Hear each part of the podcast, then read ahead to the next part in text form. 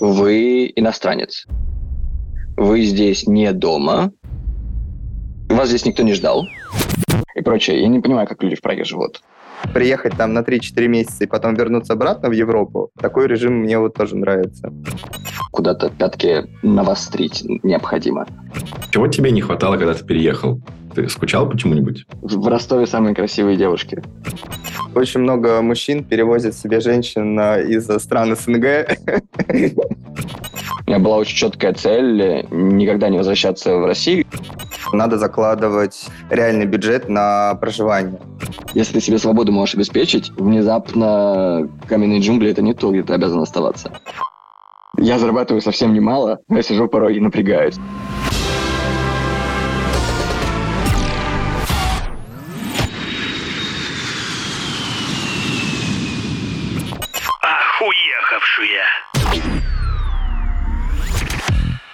Всем привет, я Миша. Я Андрей, и это подкаст «Охуехавшие» про русскоговорящих ребят, которые уехали жить за границу. И сегодня в гостях у нас Антон, который уже 15 лет живет в Чехии. Вы узнаете о том, почему самая популярная обувь в Чехии – это хайкинговые ботинки, что такое татарак и почему Прага – это окно в Европу. Ну, поехали.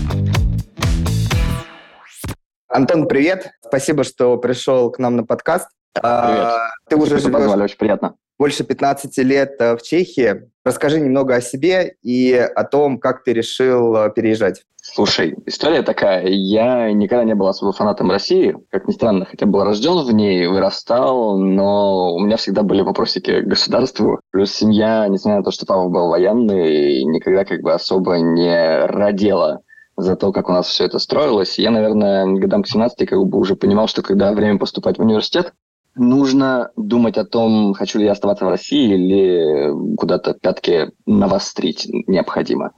И выбор, на самом деле, был двоякий между военным училищем технологическим в Петербурге, потому что там было качественное математическое физическое образование, за которое тщательно торопил отец. А мама такая говорила о том, что нужно сына нахрен за границу посылать. И она как-то нашла ссылку образования за рубежом, кинула ее мне, говорит, смотри, если найдешь, выберешь, в общем, может быть, уговорим отца, чтобы он тебя поддержал, и ты смог начать образование за рубежом. Таким образом, я начал копаться, нашел сайт какой-то чешских курсов. С отцом был такой диалог, он сказал, что если ты себе сам оформишь все визы, отъездишь в Москву, со всеми все договоришься, в общем, покажешь, что ты мальчик взрослый, уже можешь подобные вещи организовывать, я тебе типа заспонсирую. Ну и подобным образом оно и вышло. Я это все отъездил и в 17 лет э, навострил уши в Европу. Сел на поезд Москва-Прага, который 32 часа ехал. И никогда не будучи за границей, не зная английского, не зная чешского, я ехал куда-то, что было достаточно интересно само по себе. А Чехия, почему? Я сразу пытаюсь развести ответ здесь. Если посмотреть, 15 лет назад Прага – это по-прежнему центр Европы, как и на сегодняшний день. Если на карту смотреть, то слева у нас Австрия, Германия, Франция, Швейцария и прочие страны не дешевые. То есть страны уже в то время как бы имеющие евро и более дорогую финансовую инфраструктуру. А направо, если смотреть, то Словакия, Варшава, Румыния и прочие страны, которые, ну, по сути, такое чуть-чуть лучше, чем совок. И Чехия в этом плане имеет действительно такое уникальное местоположение, сердце Европы, которая по-прежнему имеет менталитет близкий к СНГшному, не западный, не немецкий, не австрийский, не французский, и при этом с адекватным ценовым уровнем. То есть, э, на мой вкус, приезжать сюда русскому или русскоговорящему человеку из СНГ, Казахстана, Украины, неважно, очень адекватное решение. Это максимально на Запад, так, чтобы тебя не дергало от того, какие они все педанты или от того, какие они все там накрученные и замороченные. У меня исключительно был на самом деле финансовый аргумент. Э, то есть я понимал, что как бы родители не вытянут ни Германию, ни Англию, как бы мне туда не хотелось. Чехия была адекватно, образование бесплатно до сих пор. И это огромное преимущество. То есть, если человек приезжает с четким намерением выучить язык и адаптироваться в Европе, неважно, там, стать гражданином, не стать гражданином, но адаптироваться локально, то Чехия – это отличный выбор. А как без языка было? Учеба проходила на чешском, на английском, на русском, на каком?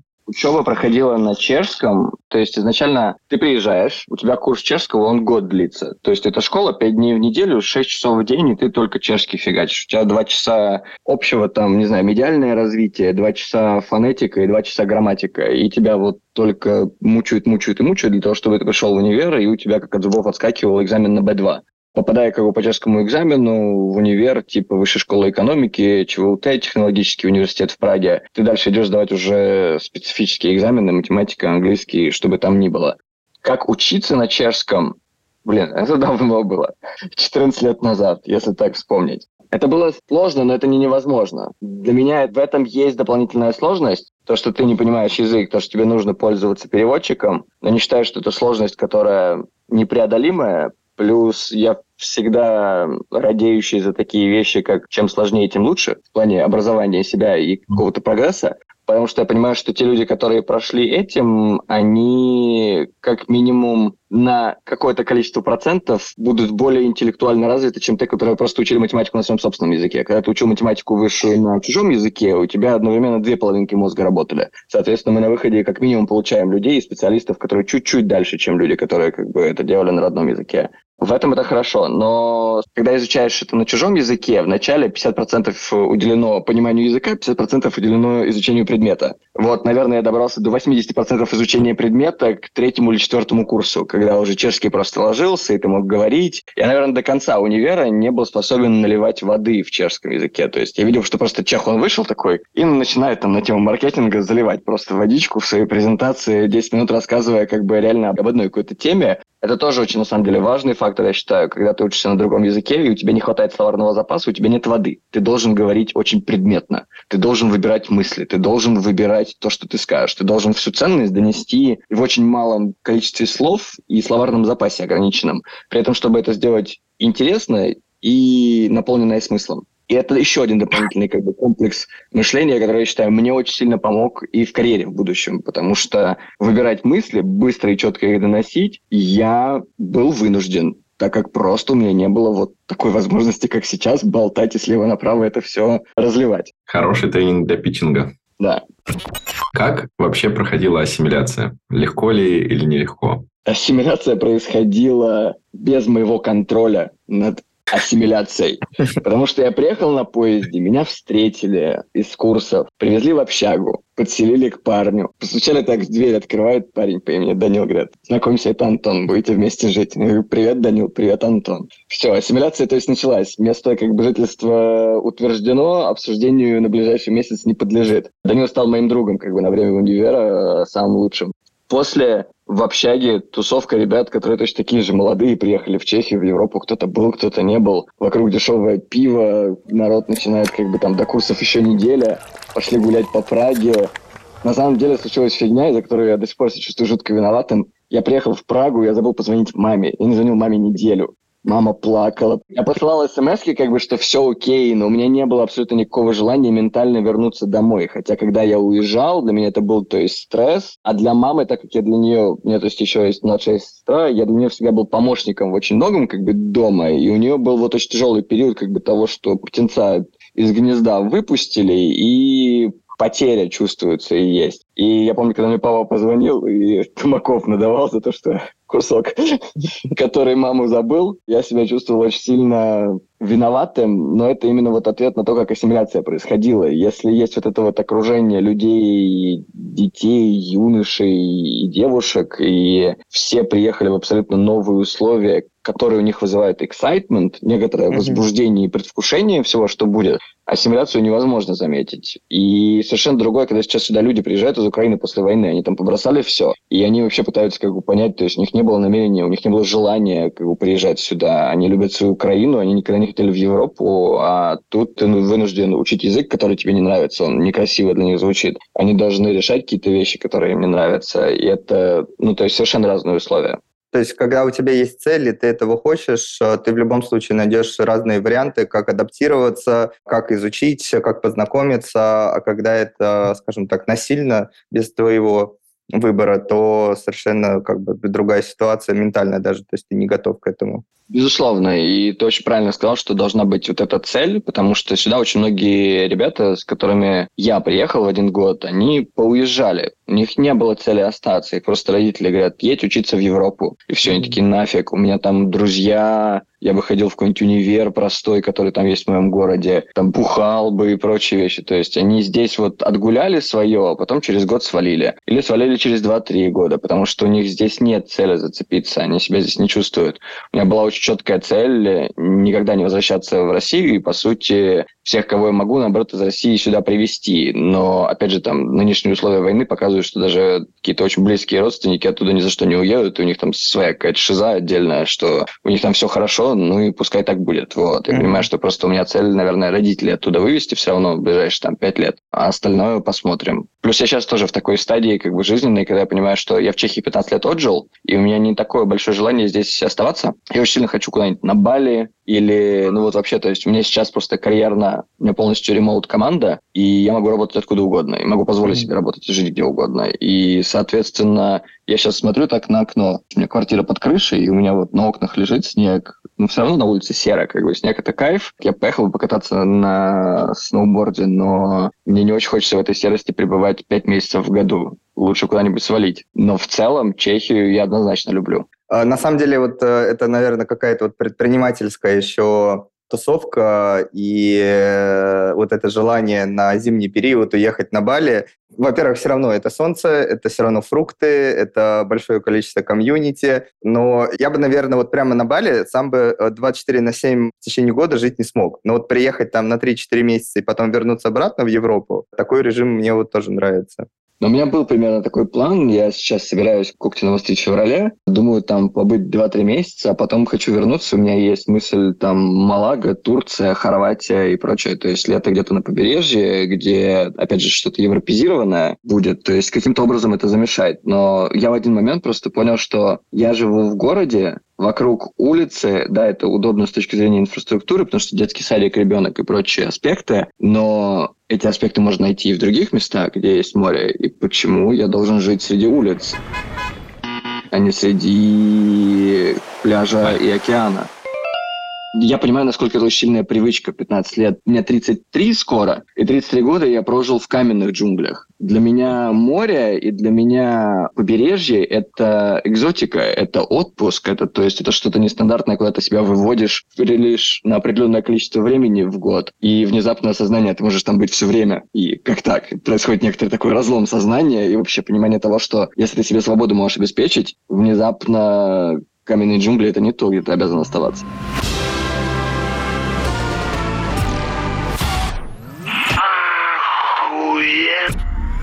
Мы, кстати, спасибо, перешли на очень прикольную тематику насчет свободы, да когда люди живут э, в одном городе, либо в одной стране, у них на самом деле такого опыта переезда или возможности взять и поехать в другую страну пожить а, не то, что не было, а это даже страх определенный. Да? То есть это вот как раз ограничение больше скорее в голове ментальные, куда устроить ребенка, там чужой язык, там непонятно, как мы вообще будем искать жилье.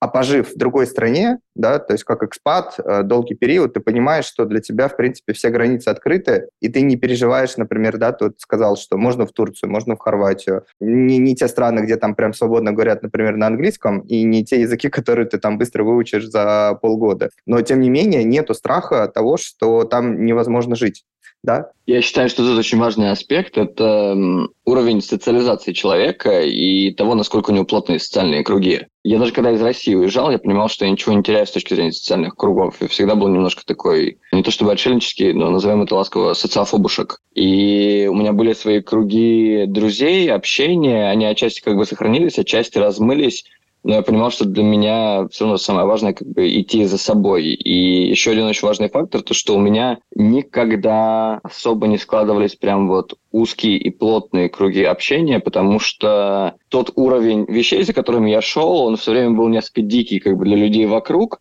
и, соответственно, у меня никогда не было сдерживающего фактора, который бы меня от моих амбиций точно так же сдерживал. Есть отличная книжка Atomic Habits, атомные привычки. Там есть целая глава на тему того, что вот у нас три круга общения. Там самый-самый широкий социум, просто вот фильмы, культура, кино и прочее. Второй круг – это все наши знакомые, друзья, там дальние родственники, и вот наша семейка близкая, как бы те, которые влияют на нас больше всего. И главная мысль всей главы в том, что чем у вас лучше и качественнее этот круг, тем более вы счастливым себя в нем чувствуете, тем сложнее вам быть уникальным, тем сложнее вам создать что-то новое, что выходит за грани понимания и прочего, потому что вас тут же начнут как бы тюкать по голове и говорить о том, что «а что ты так искривился, мы с тобой не будем разговаривать, если ты дальше таким образом пойдешь». Соответственно, если мы посмотрим на всех гениев, все гении, они были отшельники. Вот для того, чтобы создавать нечто новое, нужно реально этого социального круга лишиться. И тут исключительно выбор человека. Он хочет этот комфортный социальный круг, либо он преследует какие-то большие свои собственные цели, социальные цели, мировые цели, неважно. Социальный круг его будет держать. Потому что средняя температура по больнице, в общем, не такая уж классная на самом деле, а ему нужно отделяться и идти дальше. И из-за того, что у меня этих социальных кругов никогда не было, плюс, что интересно, в школе не сложилось. Университет в Чехии тоже к этому не располагает. Здесь вся программа, то есть она разбита, как бы выбирай себе любой урок в любом семестре, как хочешь. Я одинаковых людей в своих классах встречал дважды за пять лет. То есть у меня не было возможности построить группу друзей, как бы остаться с ними друзьями. У меня вся жизнь так сложилась, что люди менялись, менялись, менялись, и поэтому для меня как бы вот взять из страны уехать, с одной стороны, как бы жалко, с другой стороны, я понимаю, что у меня есть какие-то бизнесовые связи с коллегами или связи все равно с близкими людьми, которые я поддерживаю удаленно, несмотря ни на что. То есть вот уже сейчас как бы камеры, блин, на каждом углу и везде. Можно, блин, почти на камере по улице разговаривать. Как бы идя, и ты будешь разговаривать со столом, откуда ты едешь, или из Праги, или люди на Бали, неважно. То есть они стали ближе. Единственное, что ты не можешь иметь телесную коммуникацию, но это, как бы, опять же, с точки зрения друзей не настолько актуально.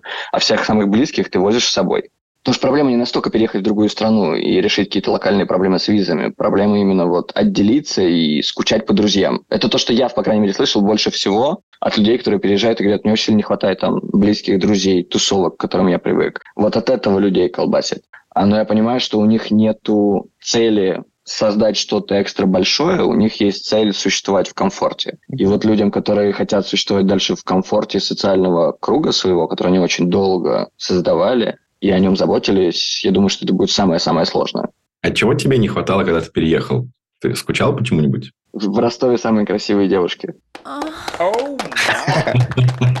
Нет, правда, просто так на самом деле как бы сложилось. Считается, что Ростов, Таганрог и та вот южная область как бы России, это было пересечение торговых путей очень многих стран, исторически там с 18 века, и, грубо говоря, какие крови там только не замешались, и с точки зрения как бы генной инженерии, люди там действительно немного другого типажа, нежели во всех остальных. Как бы люди очень сильно отличаются, допустим, от людей в Сибири и отличаются от европеек в целом и так далее. Но это тоже переходный период. Хотя, наверное, в Чехии тоже мужчинам, которые которым очень сильно нравятся русские женщины, и они пользуются их популярностью в Чехии, будет очень сложно, потому что в Чехии очень немного русских женщин, и тем более свободных. Они здесь все крайне на расхват и пользуются максимальным спросом, как и во всей Европе, по сути. Я говорю русских, русскоговорящих. Да, очень много мужчин перевозят себе женщин из стран СНГ.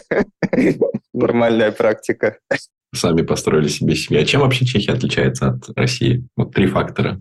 Вот я в один фактор, это отсутствие понтов, амбиций и потребности все решить сегодня и сейчас. Сразу объясню причину. Причина в том, что Чехия, она в Европе, экономическая стабильность. В России нет экономической стабильности. У нас все должны урвать деньги сегодня, а еще лучше вчера, потому что непонятно, что будет завтра. В Чехии у них спокойно, они в пятницу в 11 часов утра отвечают на последний имейл, отвечают на последний звонок, закрывают компьютер, идут болтать, короче, в офисе, потому что никому ничего не горит. Сегодня день, и в понедельник будет день, и через неделю будет в понедельник, и все будет хорошо. И у чехов есть еще одна такая огромная черта, которая мне и нравится, и не нравится. Мне нравится она с точки зрения бизнеса. В Чехии очень сложно делать бизнес, это маленький рынок. Локальный бизнес сложно делать. То есть в Москве сделать бизнес в сто раз проще, чем в Чехии. Потому что те же самые усилия могут обернуться в сто крат большим спросом. А с точки зрения жизни это безумно кайф. Чехи очень любят свой комфорт. Ты вот приедешь в Прагу, сядешь в метро, сейчас вот зимой, и большинство людей будет в лыжных куртках и горных ботинках. Это будет среда. И ты будешь спрашивать у них, что у всех выходной, они собрались на горы. Нет, они просто предпочитают комфорт. Они не будут носить туфли, они не будут носить шубы, они не будут носить ботинки. То есть у них э, во многих как бы компаниях свободная форма одежды, и чехи предпочитают комфорт. Чехи вместо того, чтобы раздирать себе голову 14-часовым рабочим днем, чтобы урвать максимум денег, они просто после после 8-часового рабочего дня закроют и пойдут за семьей. Они проведут время с детьми, а на выходные они поедут заниматься своим хобби. Они возьмут велосипед, возьмут рюкзаки, они пойдут либо в поход, либо кататься на лыжах, еще что-то. Они очень сильно семейные. И от этого Чехия, она никуда очень сильно быстро не движется, она движется, но в очень таком аккуратном и спокойном темпе. Поэтому приехать сюда, если тебе не нужно, чтобы вокруг тебя была оголделая тусовка движника и таких вещей, которые как бы для Москвы и России, или там Берлина, Лондона,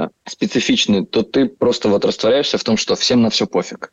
И ты здесь можешь быть, так знаешь, как бы несколько под э, границей восприятия всех остальных. И если ты ни на кого не напрягаешь, тебя никто не будет напрягать. Тот же самый мод в Германии невозможно себе устроить, потому что там тебе все придут и будут говорить, ну, что здесь ты должен переходить слева направо, тут то-то не делай и так далее. Чехия по-прежнему имеет вот эту вот СНГшную капельку темперамента, где ты можешь просто перейти на красный свет по пешеходному переходу, и, в принципе, никто тебе ничего не скажет. При этом есть культура вождения, в отличие там, от некоторых городов России или Италии. Вот этот вот микс европезации и микс свободного СНГшного подхода к жизни, он очень комфортный. Поэтому, если ты приезжаешь, строишь отсюда international бизнес, то это город, в котором ты пребываешь в полном комфорте. Миш, все так? Да, я тоже... согласен, поддерживаю. Для слушателей сразу скажу, что я здесь живу 8 лет, под каждым словом могу подписать.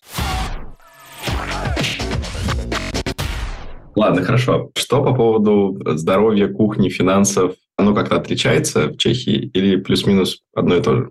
Слушай, начну, наверное, с простого кухни, а потом возьмем финансы, а потом возьмем здоровье. С точки зрения кухни, ни Италия, ни Испания. Тем не менее, то есть это вот э, нужно понимать, что вот, вот весь регион, Австрия, Германия, Польша, Чехия, Словакия, это все примерно один и тот же род кухни. Это всякие псевдошницели, куриные отбивные в сухарях и прочие-прочие штуки. Изысков здесь, интеллектуально-кухонных изысков, как есть в Италии, Франции, Испании, здесь не найти. Но здесь есть точно такие же как бы вещи хорошие, как в России есть борщ и котлеты. То есть также здесь есть кулайда, прекрасный суп, и здесь есть их колено, или здесь есть их там татарак и прочие блюда, в которые с удовольствием зажуешься вечером. То есть здесь нельзя остаться голодным, здесь все очень сильно калорийное достаточно. И, опять же, вся кухня очень сильно приспособлена под то, что здесь все потребляют пиво в огромном количестве, и здесь можно, здесь комфортно. По цене, я думаю, что цены, ну, типа а Москва, чуть-чуть что-нибудь такое. С перепадами современных курсов, как бы после начала войны, сложно сказать. Было примерно так до войны. Я, наверное, заметил, что даже последние лет пять, в принципе, плюс-минус ценники одинаковые. Вот я спрашивал своих знакомых друзей, я говорю, сколько у вас там сейчас корзина на продукты, сравнивал корзину здесь э, и сравнивали там средние чеки по ресторанам. Вот, и, ну, плюс-минус все равно ценники одинаковые. Знаете статистику, сколько в Москве средняя зарплата? В Праге это 43 тысячи крон, это полторы тысячи евро. Да, если к финансам перейти, то по Москве, по-моему, было официально 45 тысяч рублей. Это плюс-минус 15-16 тысяч крон бы, я сказал, наверное, да. сейчас. В общем, примерно в три раза меньше. Ну, понятно, что там это все размывается широким кругом людей, потому что в Москве действительно много людей, много обслуживающего персонала. Тут сложно сказать. Прага это все-таки город, в который стекается много мозгов, и здесь много как бы функционирующих людей. Ну, это, грубо говоря, это средний класс больше. То есть здесь низкий класс в основном не живет. Низкий класс, он реально там живет за границей Праги, либо регионально где-то проживает. То есть это не так, как Дубай, где у тебя 5% как бы коренного населения, 5% экспатов, и все остальное 80% филиппинцы и пакистанцы, которые развозят еду и являются таксистами. Я думаю, что Москва ближе вот к этому, нежели как бы к Праге.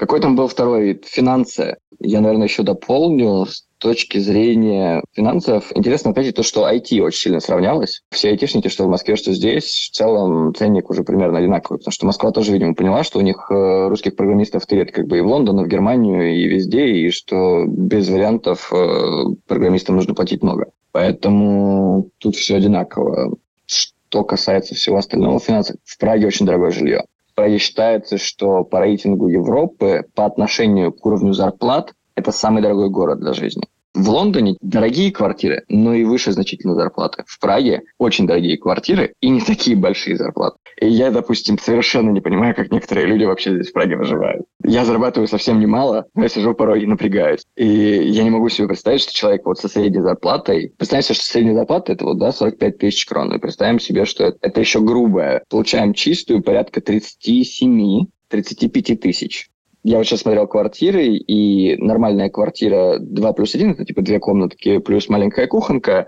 выходит 28. Это черта города, типа 15-20 минут транспортом до центра. То есть это не сильно далеко, и это не сильно близко. Соответственно, что у человека останется 10 тысяч, а ему за это нужно еще, там, не знаю, бензин заплатить, э, связь стоит дорого и прочее. Я не понимаю, как люди в Праге живут. То есть вот эта часть для меня остается несколько загадкой. Здесь вот, наверное, для слушателей тоже надо отметить, если вы планируете переезжать в Прагу, то надо закладывать реальный бюджет на проживание, да, потому что помимо того, что вам надо найти квартиру, это все равно будет оплата риэлтору в любом случае, один месяц аренды, это могут быть еще какие-то дополнительные расходы на мебель, потому что здесь многие квартиры просто пустые, и вам надо будет все докупать.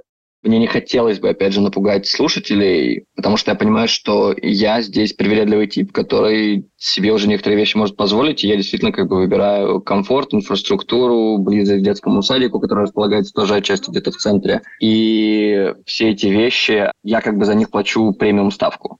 Есть квартиры, которые располагаются на линии метро, которые можно найти типа за 18 тысяч крон, за 20 тысяч крон. Они будут трехкомнатные, в них семья адекватно разместится. И, соответственно, это не так, что в Чехии невозможно найти жилье и невозможно жить. Тут просто реально зависит от уровня приоритетов. Потому что, опять же, мы возьмем то, что сюда приехало очень много людей из Украины, где, опять же, ценник за уровень зарплат не такой большой. Они смогли здесь разместиться, они смогли здесь жить. И я, наверное, просто больше сейчас выражаю мысль для людей, людей, которые что-либо уже зарабатывают в Москве, там, допустим, уровень программиста, который думает реально о переезде, у него есть возможность за билеты заплатить, за всякие штуки возле, и он желает уровень комфорта, нужно как бы подготовиться к тому, что Прага не будет самым дешевым местом. Особенно, если он захочет не решать вопросы с машиной. В Праге потрясающий транспорт. By the way, это одна из лучших транспортных систем городских вообще во всей Европе. И еще один бонус, то, что Прага – это самый зеленый город Европы. Здесь больше всего зелени и парков э, на площади э, всего города, как бы, чем в любом городе Европы. Потому что здесь что район то возле парка, что район, то возле парка. И, соответственно, если человек, он такой центровой, движушный, ему в центр ближе, ему нужно заплатить премиальную ставку за квартиру. Если ему нужно жить в Чехии и не обязательно тусоваться в центре, он живет просто на окраине Праги, на метро добирается за 25 минут, до центра абсолютно не критично. С Москвой так это вообще, блин, близко, считай, центр. То есть вся Прага по сравнению с Москвой – это центр Москвы. Все очень сильно комфортно, и транспорт безумно есть. Я бы еще дополнил, что на самом деле, даже если вы живете где-то на окраине, там развита инфраструктура, то есть минимально магазины, больница, аптека, какие-то бассейны, фитнес, э, все это у вас будет, то есть нету такой необходимости, что э, придется ехать там 20, 30, 40 минут до центра, то есть вы можете, в принципе, не вылезать из своего района, если вам комфортно. Районы Праги, они полностью инфраструктурированы и полностью обеспечены, реально. Это всегда маленький городочек, в котором найдется все. Метро по сравнению с московским, оно удобнее? Это три линии, они все достаточно короткие. То есть в Москве ты едешь от начала до конца час. При этом в Праге поезда ездят в два раза меньшей скоростью, чем в Москве, потому что расстояние между станциями в два раза меньше. Линия в Праге проезжается, я думаю, что за 40 минут, она гораздо короче. И поезда, если на кольцевой, по моим воспоминаниям, там метро ездит каждые 40 секунд, то здесь самый утренний период, наверное, это полторы-две минуты, типа метро ездит. Система гораздо менее загружена, ей не нужно перевозить такое количество людей, но Слушай, я никогда не испытывал проблем с транспортом, вот так скажу когда мне нужно было куда-то добраться, я всегда добирался. Самая идеальная часть в Праге – то, что ты пишешь и говоришь о том, что я хочу добраться с этой остановки, вот на эту остановку Google Maps. И ты знаешь, что трамвай приедет в 17.46, и он, черт побери, будет в 17.46. И там написано, что он едет 15 минут, и он будет ехать 15 минут. Соответственно, ты можешь все встречи планировать с точностью до минуты, и никаких проблем у тебя не будет. Самое худшее, что я испытывал как бы в Ростове, это то, что ты выходишь на остановку конечную, ты видишь, автобусы стоят на конечной, и они там просто стоят. И ты стоишь на остановке, и они стоят стоят, и никто никуда не едет, и ты стоишь уже 30 минут. И по-прежнему нету автобуса, потому что нету графиков, нету обязанностей, все эти коммерческие компании просто плевать хотели как бы на то, что вообще происходит. В Праге все это под государством, они тратят бомбиллион просто денег, у них э, бюджет что-то порядка трех миллиардов крон на транспортную систему в Праге, при этом 30 миллионов из этого они спонсируют из государства, из налогов. Все остальное как бы оплачивают люди, покупая тикеты, по сути.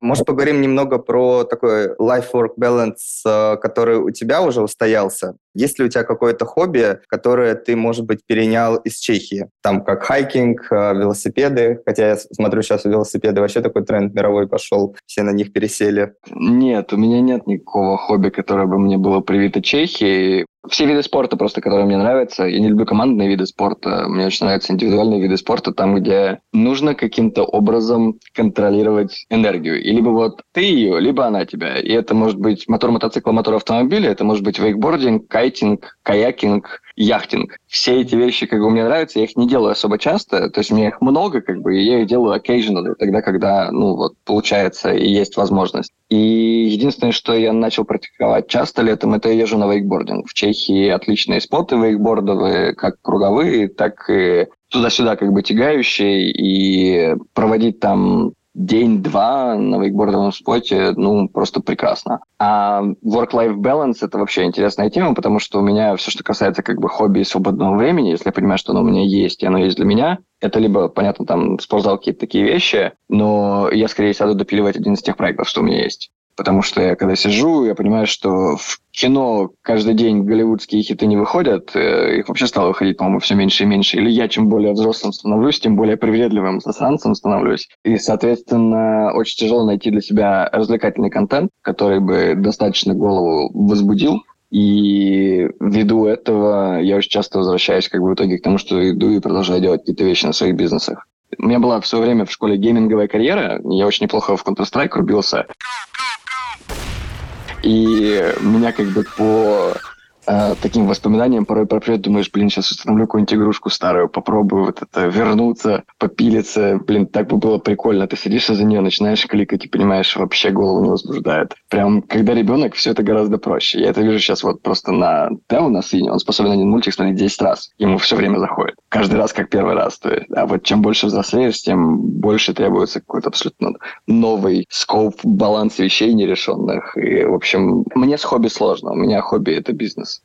А вот э, так со стороны, когда ты ходишь по улице, ты вот замечаешь, э, как сами чехи, как местное население занимается, в принципе, этим хобби? Прямо Слушай, даже в городе вот это иногда выделяется. Чехи бегают. Чехи любят ездить на велосипедах на работу, когда погода позволяет. Как я говорил, в выходные, вот, меня это всегда на самом деле поражало, если вы будете в выходной день гулять по центральным улицам Праги, ну, таким жилым, где много машин стоит, то внезапно эти улицы окажутся пустыми летом, потому что в Праге летом чехов, ну, не найти. Они уедут. У них есть хата, прям по-чешски хата это так и называется, это их домик, это их коттедж. Это вот у нас коттедж, а у них хата. И они все ездят на хату. У них там гриль, у них там погулянки, у них там велосипед, у них там природа. Чехии очень сильно народ, блин, ну я не знаю, вот если бы мы жили в Амазонии, наверное, бы это этому отвечало. А так реально они очень сильно на природу безумно любят. Все их хобби связаны с природой. Им поэтому не нужно на самом деле никуда особо уезжать. У них все есть. У них здесь есть речка, где они могут сплавляться, у них есть здесь горы, по которым можно ходить, велосипедные треки, лыжные курорты. И даже если они не зарабатывают много, они не мечтают о Альпах и Куршавелях. У них здесь есть все. В заключении, есть ли вопросы, которые мы не задали, или темы, которые мы еще не раскрыли? Слушай, тему здоровья мы еще обещали к ней вернуться. В целом, система здравоохранения в Чехии, я считаю, куда более хорошая, чем в России. Я могу ошибаться насчет Москвы, потому что в Москве я никогда долго как бы не жил. То есть у меня есть какие-то референсы от людей, которые там живут, и когда они говорят о том, что мы пошли в коммерческую клинику, и нам там все сделали прекрасно, и, о боже, какой сервис. А в государственной клинике в Чехии мы этого не можем получить. Ну, естественно. Там эта коммерческая клиника в Москве, она собрала самые лучшие умы за самые лучшие деньги, и у вас просят на чеке, по сути, ну, не то чтобы неуместные суммы, но большие суммы. А возьмите какой-нибудь город, любой региональный, который даже миллионник, Ростов, не знаю, там, Новосиб что угодно, то пойдите в обычную больницу и ну, будете плакать и мурашками покрываться от того, что страшно. В Чехии ты приходишь, и это стандарт медицины Центральной Европы. Это не Восточная Европа, и это не Западная Европа. То есть все центральные большие больницы, в которые можно прийти по страховке, они будут хорошие. Там будут хорошие врачи. Да, понятно, это врачи, которым, опять же, не платят космические деньги, соответственно, они вас как в коммерческой клинике облизывать не будут, но они сделают свою работу качественно. И у меня, допустим, есть одна знакомая коллега, она занимается именно медицинским туризмом Чехию возят людей на операции, различные как бы исследования. По сути, людей из Европы приезжают сюда из США, из UK, из Германии, из Франции, потому что уровень хороший, они могут найти очень качественных докторов, у них там вообще то есть своя как бы команда, где они самых-самых лучших докторов понаходили в больших больницах, и возят сюда людей на операции, которые в итоге стоят два-три раза дешевле и, по сути, не уступают по качеству. Соответственно, с точки зрения медицины, я себя здесь чувствую безопасно. С точки зрения того, сколько эта медицина стоит, тут нужно понимать, что есть два режима функционирования. Вы приезжаете по обычной... У меня сейчас long-term permit – это ПМЖ, не ВНЖ уже. То есть на ВНЖ,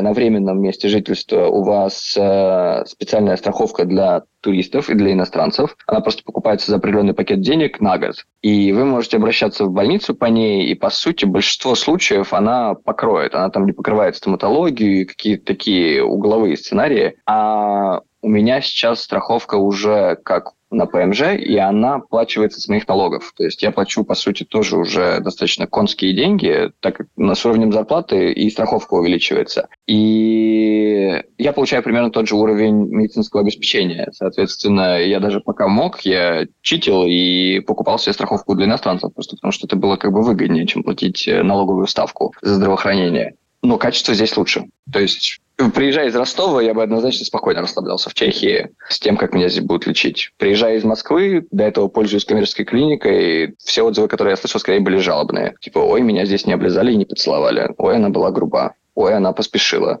Ой, она не ответила на один вопрос. Да, прости, здесь очередь. Это стандартная государственная медицина, но она хорошая. Насколько быстро можно что-то вылечить? Например, у тебя аппендицит или ты простудился, ты хочешь сходить к GP. Как быстро ты сможешь полечиться? Я бы разделил на как быстро ты можешь попасть к доктору как быстро ты можешь вылечиться. Вылечиться без понятия, это как с раком можешь не вылечиться, а попасть к доктору, звонишь страховую и говоришь о том, что такая задачка, хочу куда-то попасть. Они потому смотрят, как бы где ты живешь, э, что ты платишь, и перезванивают, по коммерческой страховке, по крайней мере, и перезванивают тебе, вот мы вам договорились об этом докторе, у вас appointment там через э, 5 часов. Они тебе могут это сделать в следующий день, могут сделать через день, зависит от специфики. Если у тебя, не знаю, там какой-то особый проблема с глазом, естественно, ты попадаешь к узкому специалисту и жди как бы очередь, потому что очередь, но все стандартное, с чем я был, не знаю, там болит кишечник, отравился, температура, ты выпадаешь в тот же день. Плюс очень важно, что в Чехии еще работает так званая ambulance, по сути, это скорый прием, и в любой больничке он есть. То есть, если тебе хреново, то ты просто стучишься в ближайшую и говоришь о том, что у меня отваливается почка помогите. Вот. И они берут тебя и начинают с тобой что-либо делать. Соответственно, даже если не работает отделение нормально, и ты не попадешь в отделение к специалисту, тебя осмотрит общий врач, спасатель, грубо говоря, и в худшем случае тебя положат как бы на капельницу, в постельку в этом же близлежащем госпитале. Соответственно, ты не останешься без заботы. То есть у меня было несколько раз, что и у сына было отравление кишечного в детском садике, что-то подхватил. То есть температура, обезвоживание выглядит вообще слабенько. Мы его отвезли в выходной, и вот там же приняли, сделали анализы за 20 минут, положили в коечку, он там два дня провел на капельнице, мы сахарок покапали, все отлично, все прошло, вынули, пошли дальше. Страховая все заплатила, и я ни с чем не парился.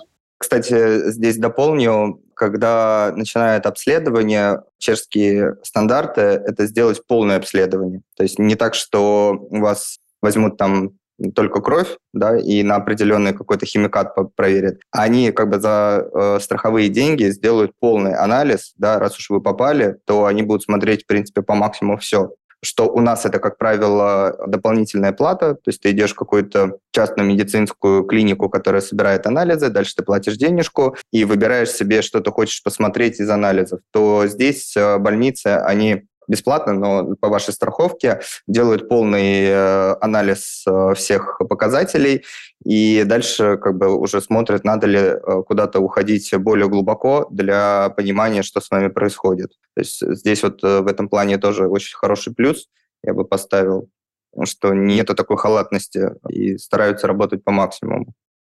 А еще с точки зрения, это, здесь мы уже немножко как бы бюрократию и в целом как государство устроено. Если копнуть с точки зрения бизнеса, создания компании, это все несложные процессы здесь. Единственное, что здесь стало сейчас сложнее, это то, что когда в компании русский предприниматель, то там уже задаются как бы вопросами. На самом деле я компанию создавал два года назад, еще до войны и всей этой бельберды. И у меня было ПМЖ, никаких проблем. А у человека второго совладельца было ВНЖ. И вот там у него уже спрашивали, у тебя какой источник денег. Но опять же, это нормальная практика. Мы вкладываем деньги в банк за какую-то компанию, их приводит русский человек из России. Откуда эти деньги? Покажите. Покажите справку, что вы их заработали.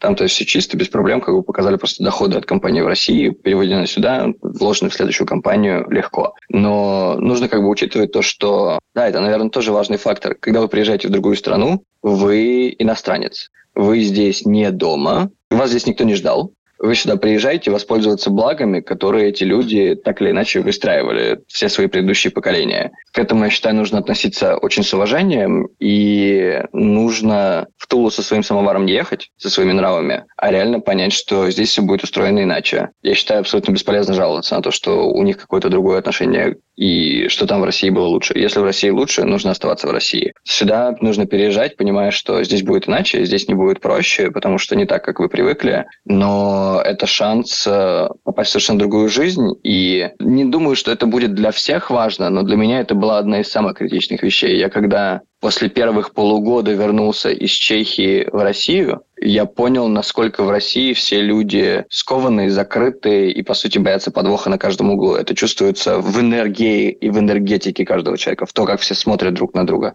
То, что люди не здороваются, неприветливые, они... Вот не зря говорят о том, что там, типа, Россия все серые и хмурые. Но у меня просто был, на самом деле, шок именно внутри, в первый день в Ростове, я понял, что я боюсь достать телефон из кармана. В Чехии я могу, типа, пересчитывать пачку 100 тысяч как бы, банкнот в трамвае, едучи вечером, и держать телефон в другой руке. Я не буду испытывать никаких проблем. Да, здесь есть мудаки, это не значит, что меня как бы не ограбят. Но уровень спокойствия и расслабленности, который ты испытываешь в этой стране, он пятикратно превышает уровень расслабленности, который себе может позволить любой русский в любом русском городе. И вот это свобода ощущения себя, снятие некоторого груза морального, который, я считаю, каждый русский испытывает в себе подсознательно, не ощущая сам того, огромная разница. Я считаю, что чем меньше таких нагрузов, тем дольше мы счастливее будем жить. Поэтому в России долго не живут.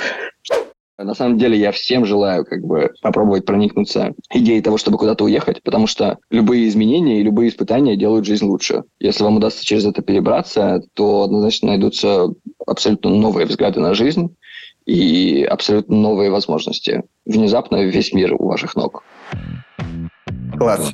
Спасибо большое. Я надеюсь, это будет полезно для слушателей и хоть как-то приоткрыло для них, с другой стороны, вот эту вот э, возможность переехать в достаточно доступную страну, да, в Центральной Европе. Это будет не дороже, если вы жили в городе-миллионнике и особенно в Москве, но это даст вам возможность адаптироваться и дальше посмотреть, куда бы вы могли поехать, если бы вы хотели куда-то дальше. Более сложные, на самом деле, бюрократические страны, о которых мы потом будем говорить в следующих выпусках тоже, да, что здесь э, есть баланс да, между бюрократией, э, уровнем жизни и все же возможностью жить свободно. Однозначно, это прям такой sweet spot, сладкая точка, и я не знаю другой страны в Европе, которая бы имела такой баланс. Возьмите чуть западнее, и вас будет крыть от э, сильно диких нравов или сильно упорядоченных нравов. Возьмите чуть восточнее, и вы поймете, что вы не так уж далеко от России переехали.